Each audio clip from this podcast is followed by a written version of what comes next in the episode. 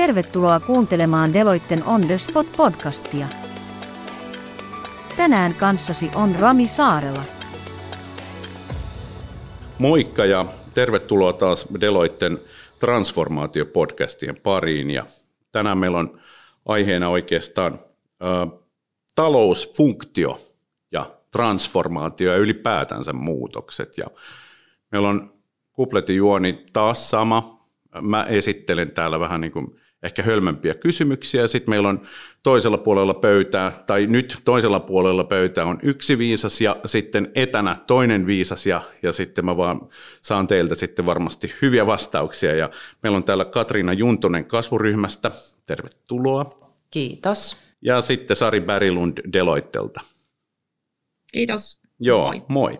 Ja hei, ihan tässä nyt vaikka jo teidän nimet tavasinkin, niin tota, haluaisitteko te kertoa parilla sanalla itsestänne vähän lisää ja haluaisitko Katriina vaikka aloittaa? Joo, mielellään, kiitos. Eli tosiaan Katriina Juntunen ja kolmisen vuotta tässä luotsannut kasvuryhmää ja ne, kenelle kasvuryhmä ei ole tuttu, niin mehän ollaan suomalaisten keskisuurten kasvuyritysten yhteisö. Eli meillä on suurin piirtein 210 yritystä meidän jäsenenä ja heitä yhdistää se, että he haluavat kasvaa, uudistua ja kansainvälistyä. Ja taustaa mulla on muutosjohtamisesta, eli sinänsä aihe hyvin lähellä sydäntä. Kymmenen vuotta olin konsulttina viemässä hands yrityksen tai yritysten muutoksia läpi, lähinnä strategiatoimeenpanoa ja, ja tota, erilaisia muutoksia, jotka vaatii nimenomaan sitä arjen käyttäytymisen muutosta. Joo, kiitos. Mites Sari? Joo, hei vaan kaikille. Eli Sari Berglund on mun nimeni ja mä vedän Deloitteella talouskonsultointia. Ja meillä tämä talouskonsultointi Deloitteella niin kattaa oikeastaan kaikki, mitä talousjohtajan pöydällä on. Me ollaan strateginen kumppani talousjohtajille, kun mietitään talouden tai yrityksen strategiaa, mutta myös varmistetaan sen strategian ja muutoksen toimeenpano ja jalkauttaminen ihan sinne uuteen toimintamalliin ja uusiin toimintatapoihin. Ja meitä on noin parikymmentä Suomessa ja noin 10 000 maailmanlaajuisesti, jotka tekee tätä samaa, samaa mielenkiintoista työtä päivittäin. Hei kiitos. Ja, ö, meillä, niin kuin jo todettiin tuossa, niin on tosiaan tänään pöydän toisella puolella vahvaa osaamista ainakin niin kuin keskisuurista organisaatioista ja yrityksen talouden saralta. Että tässä olisi vähän niin kuin tarkoitus laittaa nämä kolme aihetta, transformaatiot, keskisuuret yritykset ja talousfunktio jotenkin sulosesti yhteen vähän, pannaan samaa säkkiä ravistella ja katsotaan mitä putoo ulos. Mutta tota, ennen kuin päästetään, niin kuin mennään enemmän tuohon aiheeseen, niin transformaatio, aina esitän tämän saman kysymyksen, se on aika iso sana, siellä niin varmaan niin kuin, sieltä löytyy aika paljon eri, eri merkityksiä eri, eri ihmisille, niin miten te näette teidän oman niin kuin, ammattinne kautta, että mitä se transformaatio on? Haluatko Katriina vaikka ottaa ensiksi tästä vuoron? Niin? Joo, toi on kyllä tosi hyvä kysymys ja mekin ollaan sitä aika paljon mietitty.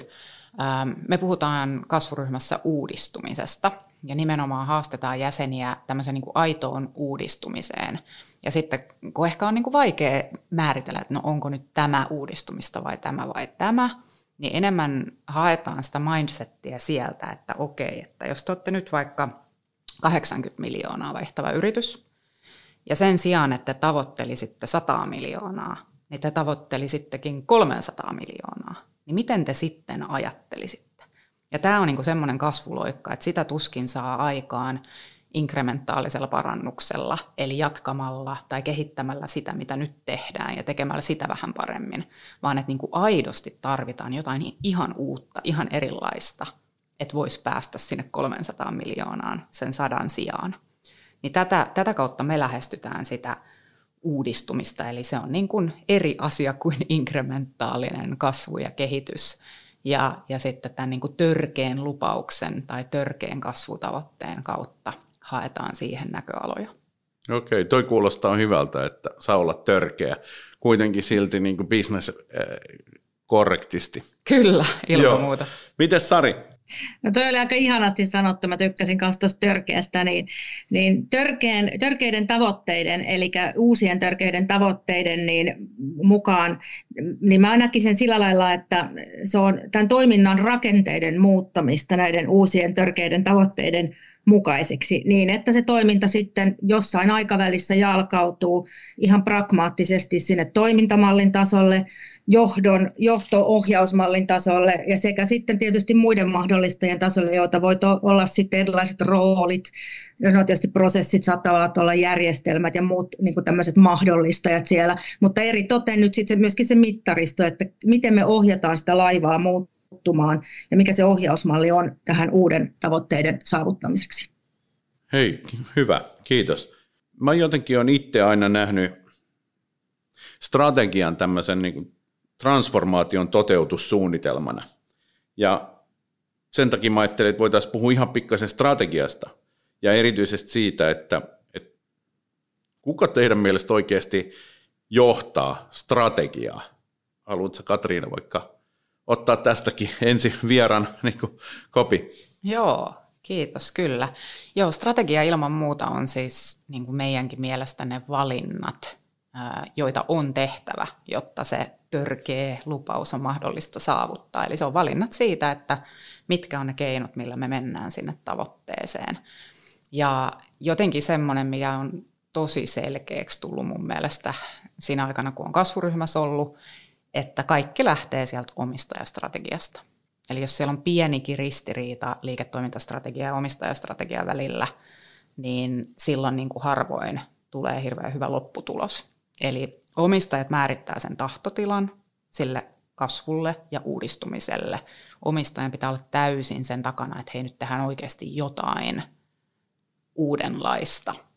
Ja, ja tota, tietenkin sit sieltä johdetaan ne mahdolliset, mahdollinen konsernistrategia ja liiketoimintastrategiat ja näin poispäin. Mutta että omistajat, hallitus, johto tiiviinä kolmiona pitää olla niin kuin hyvin yhdessä linjassa sen strategian kanssa. Okei, okay. joo. Eli, mutta kuka heistä johtaa? Kuka heistä johtaa? He yhdessä. Mm. Eli, eli totta kai siis niin kuin jo, johtohan, ää, tota, johtoryhmä vastaa toimitusjohtajan johdolla strategian toimeenpanosta, mutta hallitus yleensä vastaa strategiasta. Eli, eli kyllä niin kuin hallituksella on aika iso rooli siinä, että äm, millä tavalla he vaatii esimerkiksi johdon raportoivan strategian etenemisestä. Ja, ja omistajat määrittää sen tahtotilan. Ja sitten tietenkin niin kun odot, odotuksena ja oletuksena on, että hallitus ja toimiva johto toteuttaa sitä. Ja jos ei, jos ei näin ole, niin sitten varmasti toimenpiteitä tapahtuu. Joo, kiitos. Ähm, mitäs Sari, Miten sä näet Joo, mä, mä olen niin siinä mielessä täysin samaa mieltä, että se on, se on nämä kolme tahoa, jotka, jotka johtavat, eli omistajat, hallitus ja, ja sitten johto, johtoryhmä, toim, niin toimiva johto organisaatiosta ja yrityksessä. Joskus me nähdään sitä, että nämä roolit eivät ole ihan niin kuin tavallaan kohdallaan. Eli nähdään, että hallitus ottaa suurempaa roolia kuin heidän pitäisi olla siellä operatiivisessa johtamisessa. Ja taas myös joskus myöskin ihan omistajataho tulee aika lähelle sitä operatiivista johtamista, joka saattaa aiheuttaa sen, että siellä niin kuin ne, ne roolit eivät ole kohdallaan ja sitten se niin kuin häiriintyy se johtaminen. Ja, ja, ja se on tärkeä niin huomio mun mielestä niin, että nämä, nämä roolit asetetaan oikeaksi, niitä jokainen pysyy tavallaan siinä omassa mandaatissaan, jotta se saadaan se johto taso toimimaan oikein ja myöskin niin kuin se yritys silloin ymmärtämään sen, että missä näitä päätöksiä tehdään ja millä tasolla ja kuka vastaa mistäkin. Ja se on tosi tärkeä viesti myöskin sinne organisaatiolle, tällaisissa muutoksilla läpiviennissä varsinkin. Ja Katriina, sulla oli tähän jotain vielä jatkoa. Joo, siis ehdottomasti mä oon niin, niin täysin samaa mieltä sun kanssa, Sari, että, että tämähän on just näin, että voidaan piirtää niin kuin kaunis kalvo, missä on kaunis symmetrinen kolmio, mutta todellisuus ei todellakaan ole symmetrinen kaunis kolmio, vaan se on aina sitten kallellaan jonnekin ja siellä varsinkin keskisuurissa yrityksissä, joilla ei ehkä vielä ole niin selkeät niin kuin governance-käytännöt, niin siellä menee roolit autuasti sekaisin. Ja siellä voi olla ihmisiä, jotka on sekä omistajia että hallituksessa että operatiivisessa johdossa esimerkiksi ja näin poispäin. Ja mekin kasvuryhmässä käydään tosi paljon keskustelua siitä, että kun sä kasvat, niin sun governancekin pitää olla vähän niin kuin kokoasi suurempi jotta se pysyy kasvuvauhdissa mukana. Ja sen takia näitä on niin kuin tosi hyvä käydä läpi ja kaikenlaiset ratkaisut voi olla niin kuin oikeita ratkaisuja, kunhan ne on yhdessä tehty tämän pyhän kolminaisuuden kesken ja sitten, että se on niin kuin selkeää kaikille. Ei ainoastaan siihen kolmioon kuuluville, vaan myös koko organisaatiolle. Joo. Hei, sitten puhutaan aina transformaatiosta ja muuten tästä, niin miten puhutaan muutoksesta ja sitten puhutaan kulttuurista? Vähän pikkasen niin kuin tuunaten tätä kuuluisaa lausetta, niin syökö kulttuuri koko pyhän kolminaisuuden? Tota, eli strategian lisäksi johdon, hallituksen ja omistajat. No mä voisin tästä vaikka nyt ihan lähi, lähimenneisyydestä reflektoida muutamia, muutamia, mitä olen nähnyt tuossa meidän keisseissä ja näin, niin ää, mä sanoisin, että se kulttuuri tulee sieltä hallituksesta, jo omistajista ja, ja hallituksesta ja johtoryhmästä, että he on niin kuin, se on se taho, jonka pitäisi lähteä johtamaan sitä kulttuuria ja jalkauttamaan sitä kulttuuria. Vähän palataan siihen samaan asiaan, että jos ei se ne roolitus ja se tahtotila ole näissä kolmessa tasossa niin kuin virtaviivaistettu, samalla lailla ymmärretty, kommunikoitu ja läpinäkyvä, niin sitten sitä kulttuuri saattaa, se kulttuuri saattaa ajaa sen yli, koska siitä tulee epävarmaa, vellovaa, epäselvää, ja sitten siellä lähtee tietyt valtasuhteet siellä organisaatiossa tavallaan elämään, jotka tulkitsee näitä asioita niin kuin he parhaaksi näkevät, koska se johtoporras ja se viesti sieltä johdosta ei ole tarpeeksi selvää. Et sinänsä se saattaa kävellä yli. Lyhyt, pitkä vastaus ytimekkääseen kysymykseen. Onko sulla Katriina tähän? Joo, tosi, tosi hyvä vastaus. Ja jotenkin sitten kun niin kuin miettii sitä, että no mitä se kulttuuri on, niin, niin tietenkin paljon kaikenlaista ja määritelmiä on monia, mutta jotenkin itse ajattelen sitä niin, että kulttuuri on niin kuin mindsettiä, mikä näkyy ennen kaikkea sit siinä, niissä teoissa, mitä toistuvasti organisaatiossa tehdään. Ja, ja tämä niin mindsetti ja ne teot on se, mikä pitäisi mennä läpi sen koko ketjun – ja, ja tota, se voi niin kuin, tavallaan se, että, että kiihtyykö sen kulttuurin muutos vai stoppaako se johonkin, niin se voi lähteä joko sieltä ihan niin kuin omistajataholta lähtien, tai sitten se voi lähteä sieltä ruohonjuuritasolta lähtien. Mutta niin varmaan ainakin se, että jos omistajat ei ole sen transformaation takana, niin tuskin se kulttuuri sit, ää, on niin vahva, että se pystyisi silti viemään sen läpi.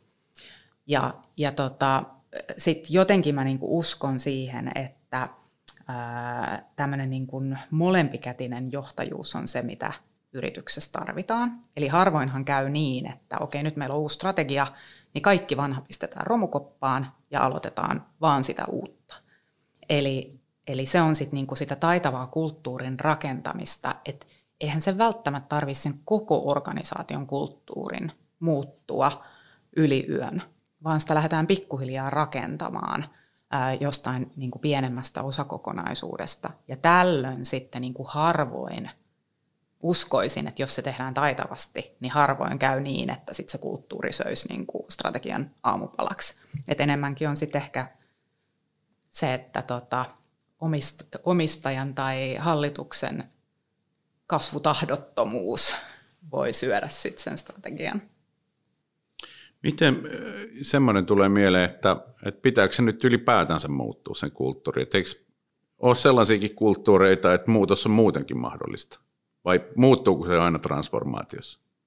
Tosi hyvä, tosi hyvä pointti. Siis nykyään todella monet yritykset unelmoi sellaisesta kulttuurista, mikä olisi niin kuin itsessään ää, jatkuvassa muutoksessa. Ja että on tämmöistä niin kuin jatkuvan kehittämisen, jatkuvan parantamisen, kulttuuria. Ja, ja tota, jos mä vähän kärjistän, niin voisin sanoa näin, että inkrementaaliseen tota, kasvuun ja kehittymiseen se riittää. Että ei välttämättä itse asiassa tarvitse niin kulttuurimuutosta, jos on jo saatu aikaiseksi tämmöinen kulttuuri, joka pystyy niin kuin jatkuvasti kehittymään ja muuttumaan. Mutta sitten kun haetaan oikeasti sitä transformaatioa, niin kyllä mä väitän, että ihmiset on niin mukavuuden halusia ja rutiinin halusia, että kun transformaatiot tehdään, niin ihmiset jollain tavalla joutuu niin kuin repimään itseltään jotain juuria irti. Ja se vaatii aina muutosta myös kulttuuriin.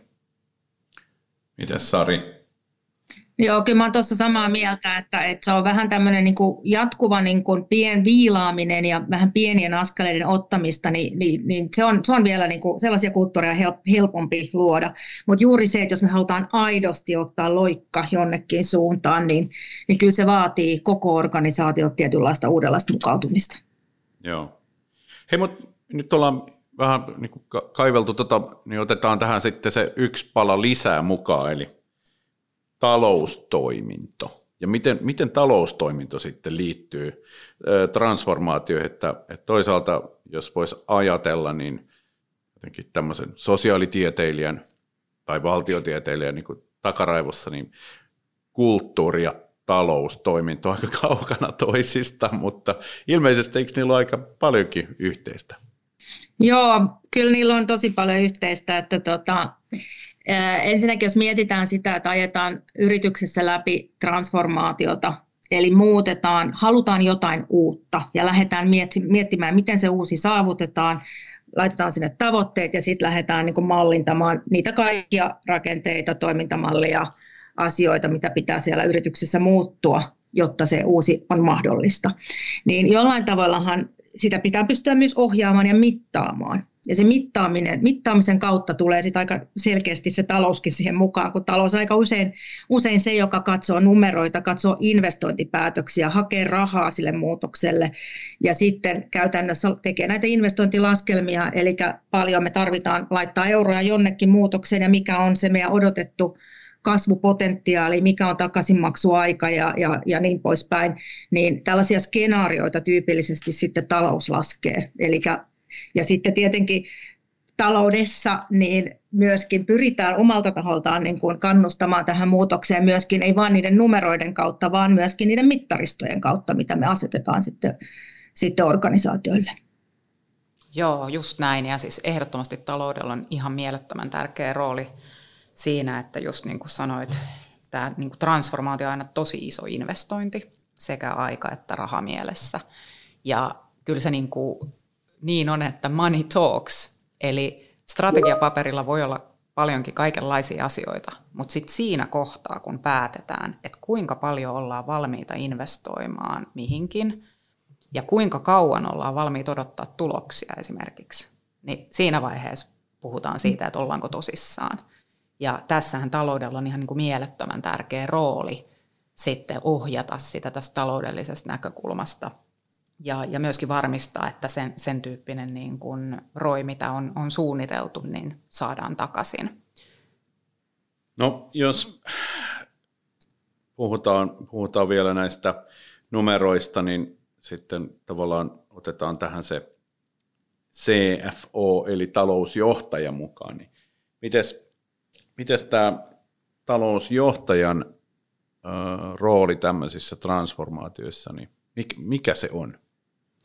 No joo, siis mä niin näen, näen sen niin, että kyllä talousjohtaja on jotenkin niin kuin se toimitusjohtajan oikea käsi. Että hirveän monessa yrityksessä näen, että se on nimenomaan tämän kaksikon yhteistyötä, kun todella sit rakennetaan se strategian konkretia ja se, että varmistetaan, että onko tällä niin kuin business case, onko tämä kestävä, kestävä ratkaisu ja, ja miten me pystytään tekemään sit myöskin siitä niin kuin, äm, mittarointijärjestelmästä läpinäkyvä ja muuttaa koko sitä johtamisjärjestelmää tukea tämän strategian toimeenpanoa. Just näin, ja, ja sitten niin kun jos käännetään vielä niin toisesta katsontakannasta, niin jollei tätä ole, niin olemme nähneet tilanteita, missä tätä tavallaan CFO on vahvaa roolia, tai CFO ei ole ollut mukana. On, on haluttu yrityksessä tehdä uutta strategiaa, jalkauttaa strategiaa, mutta CFO on pysynyt vähän sivulla. Niin sitten me ollaan nähty, että siitä on puuttunut selkeä semmoinen ohjausmekanismi, selkeä leijeri, joka asettaa niitä tavoitteita näille eri yksity- yksiköille, eri toiminnoille, ehkä eri prosesseille, jotka sitten taas omassa niin kuin vastuualueessaan vie sitä muutosta eteenpäin. Et siitä on puuttunut sellainen selkeä niin kuin napakka ohjausmalli ja sen jälkeen se muutos on lähtenyt vähän elämään, eikä ole ehkä ollut niin tehokkaasti viety läpi, tai pahimmillaan jäänyt kesken tai mennyt toiseen suuntaan. Miten tuossa, uh, heitänpä tulipahan vaan mieleen, että, että milloin olisi perusteltua, että, talousjohtaja ei olisi tämmöisessä transformaatiossa mukana? Aika paha. Pystytkö Sari improvisoimaan jotain? ei oikein tule mieleen tilannetta, missä hän ei olisi mukana. Se, Okei, eli, eli silloin hänen kannattaa huolestua, onko tämä sitten se oikein? Joo. No kyllä sanoisin. jos hän ei ole pyydetty mukaan, niin sitten kannattaa katsoa peiliin, että miksi ei ole pyydetty. Kyllä. Joo. missä ei ole mukana. Nyt Keskus. tulee monta puhelua CFOlta toimarille ei. tämän jälkeen. no joo, sori, ei pitänyt avata mitään Pandoran boksia tässä. Mutta hei, jos mennään tuosta sitten vielä tavallaan, niin toihan on, kuulostaa yhdeltä sudenkuopalta, mutta teidän niin pitkällä kokemuksella näistä, niin mitkä on ne isoimmat sudenkuopat? No mä voisin tota, tuoda esiin tässä semmoisen asian, mistä me ei ole vielä oikein puhuttu. Ähm, me ollaan puhuttu paljon siis tästä niin kuin siitä systematiikasta ja johtamisjärjestelmästä ja läpinäkyvyydestä ja näin, mutta se, mistä me ei ole puhuttu, on merkitys. Ja se on mun mielestä ihan ykkösjuttu, että jos sillä transformaatiolla ei ole niin selkeää merkitystä tai tarinaa, että miksi tämä tehdään, miksi me tämän ansiosta ollaan parempia tai tehdään maailmasta parempi paikka, niin ihmisten on tosi vaikea liittyä siihen tarinaan mukaan. Ja just kun puhutaan tämmöisistä niin muutosvastarinnoista tai muista niin kuin muutoksen vaikeuksista, niin usein se juurisyy tulee sieltä, että se tarina ei ole riittävän vahva, jolloin ihmiset ei itse asiassa ole ihan varmoja, että haluaako ne edes liittyä siihen tarinaan ja onko ne valmiita tekemään kaikkensa sen eteen. Eli se on ihan ykkösjuttu. Ja se ei ole, se ei ole ihan helppo juttu, mutta se on myös osa sitä niin kuin oman position löytämistä ja sitä oman paikan löytämistä tässä maailmassa. Mun mielestä se on niin kuin ihan number one juttu. Miten Sari, mitä no. sudenkuoppia löytyy? Joo, voi olla varmaan vähän samaa teemaa, mitä Katriina tuossa nosti, mutta ehkä toisilla sanoilla tai eri kulmasta, mutta että mä, mä toisin sen niin kuin läpinäkyvyyden ja sitten sen muutosjohtamisen nostasin tähän, että se merkityksellisyys, mihin me olemme menossa, ja juuri noin, että ihmiset niin kuin osaa samaistua siihen, ne ymmärtää sen, mutta juuri se ymmärtäminen, että ymmärtääkö he nyt sen samalla lailla, kun se on sanotettu siellä johtotasolla, ollaanko me läpinäkyviä, mitä se tarkoittaa, eri, eri tota, tasoilla, eri osa-alueilla yritystä. Ja, ja mikä minun roolini on siinä muutoksessa. Eli sitten tullaan siihen muutosjohtamiseen, mitä me jokainen meistä vie sitä muutosta omalta osaltamme eteenpäin. Et ehkä näihin asioihin mä sitten toisin tämän vielä. No nyt kun sitten mennään, hypätään tuosta vähän eteenpäin ja mietitään, että molemmat kuitenkin tekin olette olleet pitkään konsulttina, niin, niin mikä se konsultin rooli tämmöisessä on? Ja tähän tiedetään, että, että jos tuolta mennään kysymään kadulta kymmeneltä vastaantulijalta, niin osa, osalla saattaa olla hyvinkin improvisoivia vastauksia, että konsultit heiluttelee käsiä sen aikaa, että, että tota, tota, kilahtaa tilille mukavat massit, mutta tota, näin ei kuitenkaan välttämättä aina ole. Joo, kyllä mä oon aina niin kuin, pitänyt ohjenuorana sitä, että käsien heiluttelun sijaan on kyse kädestä pitämisestä. Eli, eli konsultti pitelee johtoa kädestä ja, ja pitää polulla. Et muutos on ihmisellä aika vaikea, tai aikaan aika understatement, että todella vaikeaa. Ja silloin kun puhutaan aidosta muutoksesta, niin pitää muuttaa ajattelutapaa ja käyttäytymistä. Ja se on yksin tosi vaikeaa ja se on niin kuin sisältä käsin tosi vaikeaa tehdä, koska yritykset on myös omalle kulttuurilleen ja toimintatavoilleen tosi sokeita. Niin konsultti voi nimenomaan niin kuin, pitää polulla ja saada nämä yritykset ja johdon näkemään niitä asioita, mitä he ei ehkä ilman konsulttia näkisi. Mutta sitten on tosi tärkeää muistaa, että sitä strategian ydintä ei voi ulkoistaa konsultille. Eli se strategian ydin ja henki ja tuli, se pitää tulla sieltä yrityksen sisältä. Mutta todella sit sitä konsulttia kannattaa hyödyntää siinä, että, että kuinka siitä vaikeasta, vaikeasta prosessista mennään läpi. Konsulteilla on siihen hyviä työkaluja, hyvää praktiikkaa, ja sitten ne on vähän sellaisia terrierejä, että, että semmoiset asiat, mitkä on niinku pakko hoitaa, niin sitten ne hoidetaan, mitkä muuten jäisi ehkä sen arjen jalkoihin. Joo, Samaa mieltä.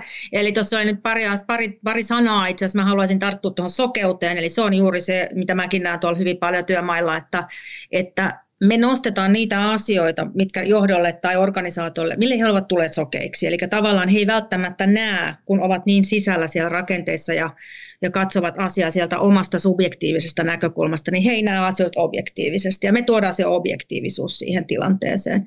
Me tuodaan se olkapää, niin kuin, niin kuin Katriina sanoi, ja tota, me ollaan niitä terrierejä. Eli joskus se on hirveän tärkeää ihan sen kulttuurikin kannalta, että se välttämättä se johtaja ei ole se, joka aina nostaa ne ikävät asiat pöydälle ja niin kuin puskee sitä muutosta läpi. Niin kuin joskus pitää sanoa myöskin niitä totuuksia siellä, että, että nyt näin ei voida tehdä, kun pitää toimia näin, koska ja miksi ja, ja tästä syystä. Niin joskus se on konsultin rooli ja joskus se on ihan hyvä sälyttääkin konsultille, joka sitten ottaa sen mukanaan sen ikävän roolin, kun lähtee pois sieltä yrityksestä ja sinne jää se johtaja, joka edelleen viljelee sitä hyvää kulttuuria siellä yrityksessä ja näin. Toki, toki rakentavastikin pystytään johtamaan, mä en sitä sano missään nimessä, mutta et joskus se on vaan asioita pitää nostaa pöydälle, jotka pitää sitten käsitellä ja siinä on välillä ihan hyvä käyttää ulkopuolista. Joo. Mites jos vielä otetaan tuosta sen verran, että mikä olisi semmoinen niin yksi vinkki konsultin käyttäjälle, että miten saat konsultista kaikki parhaat puolet ja, ja hyödyt irti? Mm, tosi hyvä kysymys. Öm, mä sanoisin, että eti semmoinen tyyppi, kenen kanssa öm, sä haluat tehdä hommia. Eli se on oikeasti niin kuin parhaat, silloin mäkin muistelen lämmöllä konsulttiaikoja, niin parhaat äm, projektit oli sellaisia, missä oikeasti niin kuin tuli semmoinen olo, että on osa sitä yritystä. Ja se ei tapahdu, ellei, ellei siellä on molemmilla puolilla semmoinen olo, että hei, että me tullaan toimeen, meille niin kuin samat asiat on tärkeitä, me uskotaan samoihin asioihin. Ja sitten samaan aikaan totta kai pitää olla se fiilis sillä, joka käyttää konsulttia, että hei, että tolta mä todella voin oppia jotain ja saada jotain arvoa ja jotain, mihin mä en yksin pystyisi. Mutta et, et jos on vähäkään sellainen fiilis, että no niin, ja toikin konsultti tuossa nyt sitten heiluttelee käsiä ja laskuttaa, niin älä, älä tee sen hommia. Ei ole oikein. Joo, ja me ollaan yleensä, niin kuin, mä, mä näen sen tosi tärkeäksi, että me heti alussa ollaan niin kuin keskustellaan hyvin avoimesti, että mikä on nyt se lisäarvo, mikä meidän tekemisestä pitää syntyä täällä.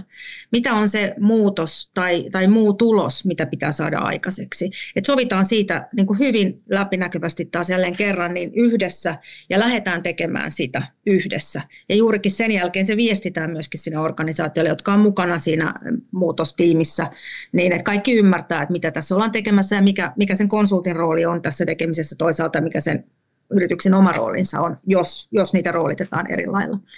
Mutta sitten toinen asia, mikä nousee aika usein, niin se tavallaan se uskallus käyttää sitä konsulttia. Niin joskus niin kun sitä joutuu ihan tyrkyttämään oma, eikö mä nyt voi auttaa tässä, tai oletko nyt ihan varma, että ette tarvitse tuossa apua, vaikka on jo siellä työmaalla, että nyt ei ole kyse mistään myynnistä tai lisämyynnistä tai tämmöisestä, vaan että, että oikeasti pystytään hyödyntämään sen konsultin ammattitaitoa, että kysytään ja, ja, ja niin käytetään sitä aikaa, mikä sieltä konsultit on ostettu, niin täysin hyödyksi, että niin koko rahan arvosta, jos voi näin sanoa. Että, että välillä tuntuu, että jotkut yritykset on vähän liian, liian ujoja, voiko sanoa, tai, tai, tai ne on ehkä joskus voi olla jopa niin tyytyväisiä siihen omaan tilaan, että ne ei edes halua kuulla välttämättä, mitä muualla tapahtuu, tai ottaa sitä niin kuin reflektointia sitten ulkomaailmasta tai, tai paremmista käytännöistä äh, niin kuin siihen omaan keskusteluun tai omaan reflektointiin. Että, että siinä on ehkä kaksi sellaista, missä, missä ainakin itse toivoisi välillä, että asiakkaat hyödyntää sitä konsulttiaikaa paremmin. Joo, hyviä vinkkejä. Hei, jatketaan vinkkeillä. Mutta nyt trans, parhaat transformaatiovinkit. Katriina, haluatko ensiksi laittaa pöytään joku se? Joo, totta kai. Ja aina pitää olla top kolmonen, niin Joo, tota, täältä tulee. no siis, no tästä merkityksestä mä jo puhuinkin. Ja tota, se on ehdottomasti se top ykkös vinkki, eli se, että, se niin kuin, että, se me, että löytyy se aito merkitys ja sitten sen siihen viestintään kannattaa panostaa tosi paljon. Eli, eli oikeasti ottaa äm, niin kuin viestinnältä apua siihen, että saa sen merkityksen semmoiseen muotoon, että se on ymmärrettävissä kaikissa tärkeissä sidosryhmissä. Että tämä on se, mitä me halutaan saada aikaan piste. Sitten toinen on nämä niin kuin valinnat ja niiden kirkkaus. Eli yllättävän usein organisaatiossa on aika epäselvää, että mikä se meidän strategia itse asiassa on ja mikä se transformaatio itse asiassa niin kuin exactly on. Niin niiden valintojen kanssa pitää olla tosi kirkas, että mikä muuttuu. Että nyt on näin ja se on ihan hyvä, mutta sitten kun me ollaan tämä tehty, niin sitten on näin. Ja tätä voi joutua kuvaa myöskin niin kuin hyvinkin seikkaperäisesti eri asioiden osalta. Ja sitten viimeisenä ihan niin kuin lempiaiheeni, eli johtamisjärjestelmä. Ja johtamisjärjestelmä on ehkä niin kuin se, minkä täytyisi muuttua kaikista eniten silloin, kun halutaan tehdä muutosta ja transformaatiota. Ja se on se tapa, että millä, millä tavalla asioita johdetaan, mitataan ja seurataan läpi sen koko organisaation. Ja mitä isompi muutos, niin sitä isommin siellä niin kuin johtamisjärjestelmässä olevat asiat tulisi myöskin muuttua. Et jos me tehdään vaikka 3-5 vuoden transformaatio, niin sun pitäisi silti pystyä sieltä tuomaan, että okei, sulla on ne 3-5 vuoden tavoitteet, mutta sun pitäisi pystyä tuomaan me ne mittarit ihan niin kuin viikko- tai jopa päivätasolle asti. Niin se ketju on aika pitkä. Niin tämän syy-seurausketjun pohtiminen on, on niin kuin tosi iso duuni. Joo, hyviä, hyviä vinkkejä. Sari, lyötkö oman top kolmosen pöytään? Jep, no Katriina tuossa jo pajatsoa tyhjänsä aika hyvin, mutta tota, mä ehkä vähän sama, samoja teemoja ehkä eri taas nimillä, mutta läpinäkyvyys mä sanoisin sen, eli, eli taas nuo tavoitteet ja roolitukset, eli johtamisjärjestelmät, ihmisten roolit tässä muutoksessa, niin pit, ja toi kommunikointi nimenomaan pitää tuoda läpinäkyvästi, se pitää olla ymmärrettävää, eli viestintä, läpinäkyvyys, sekä tavoitteissa että, että muutoksen läpiviennissä. Se on niin kuin ykkönen.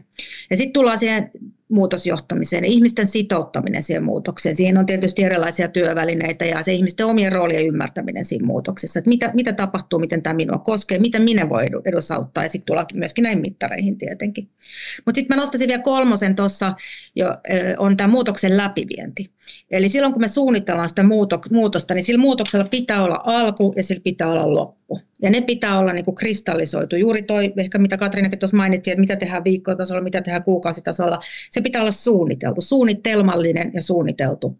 Ja, ja alku ja loppu, jotta sitä muutosta pystytään mittaamaan. Ja se muutos ei saa jäädä vellomaan ja venymään ja, ja muuttumaan. Sitten siitä tulee helposti ameba, joka lähtee elämään niin kuin jonnekin muualle kuin mitä oli alun perin tarkoitettu. Ja sitten me ei enää tiedetäkään, että miten se muutos meni läpi, oliko se onnistunut ja, ja vastaako sitä bisneskeissiä esimerkiksi, mitä me asetettiin sinne alkutaipaleella. Loistavaa. Nyt ainakin mä oon taas paljon viisaampi, että miten pitäisi tota, muuttaa ehkä vaikka itseään päivä kerrallaan. tota, hei, tähän loppuun vielä on ollut tapana kysyä motto, joka ohjaa niin kuin teidän, teidän omassa transformaatiotyössäni. Mitäs Katriina, onko sulla jotain semmoista kiteytystä? Joo, on. Mä jotenkin ajattelen niin, että ei ole olemassa muutosvastarintaa, on olemassa vain puutteellista muutosjohtamista. Okei, toi on hyvä. Sä tota, annat vastuun sinne, minne vastuu kuuluu. Mm, just näin. Joo, Joo hyvä. Mitäs Sari? Ja mä sanoisin ehkä, mä toisin nyt, kiteyttäisin sen niin kuin yhteen sanaan tai kahteen sanaan. Et mä sanoisin niin kuin läpinäkyvyys ja ymmärrettävyys se muutoksen niin kuin perusteissa on sellainen, mitä mä peräänkulutan aika usein. Ja sitä mä mantrana voisin toistaa joka ikisessä projektissa, missä olen, että ei ole kuin yksi projektisuunnitelma ja se on läpinäkyvä kaikille. Niin sillä, ja kun se saadaan kommunikoitua ja ihmiset saadaan ymmärtämään se, niin sitten ollaan jo puoli muutosta tehty.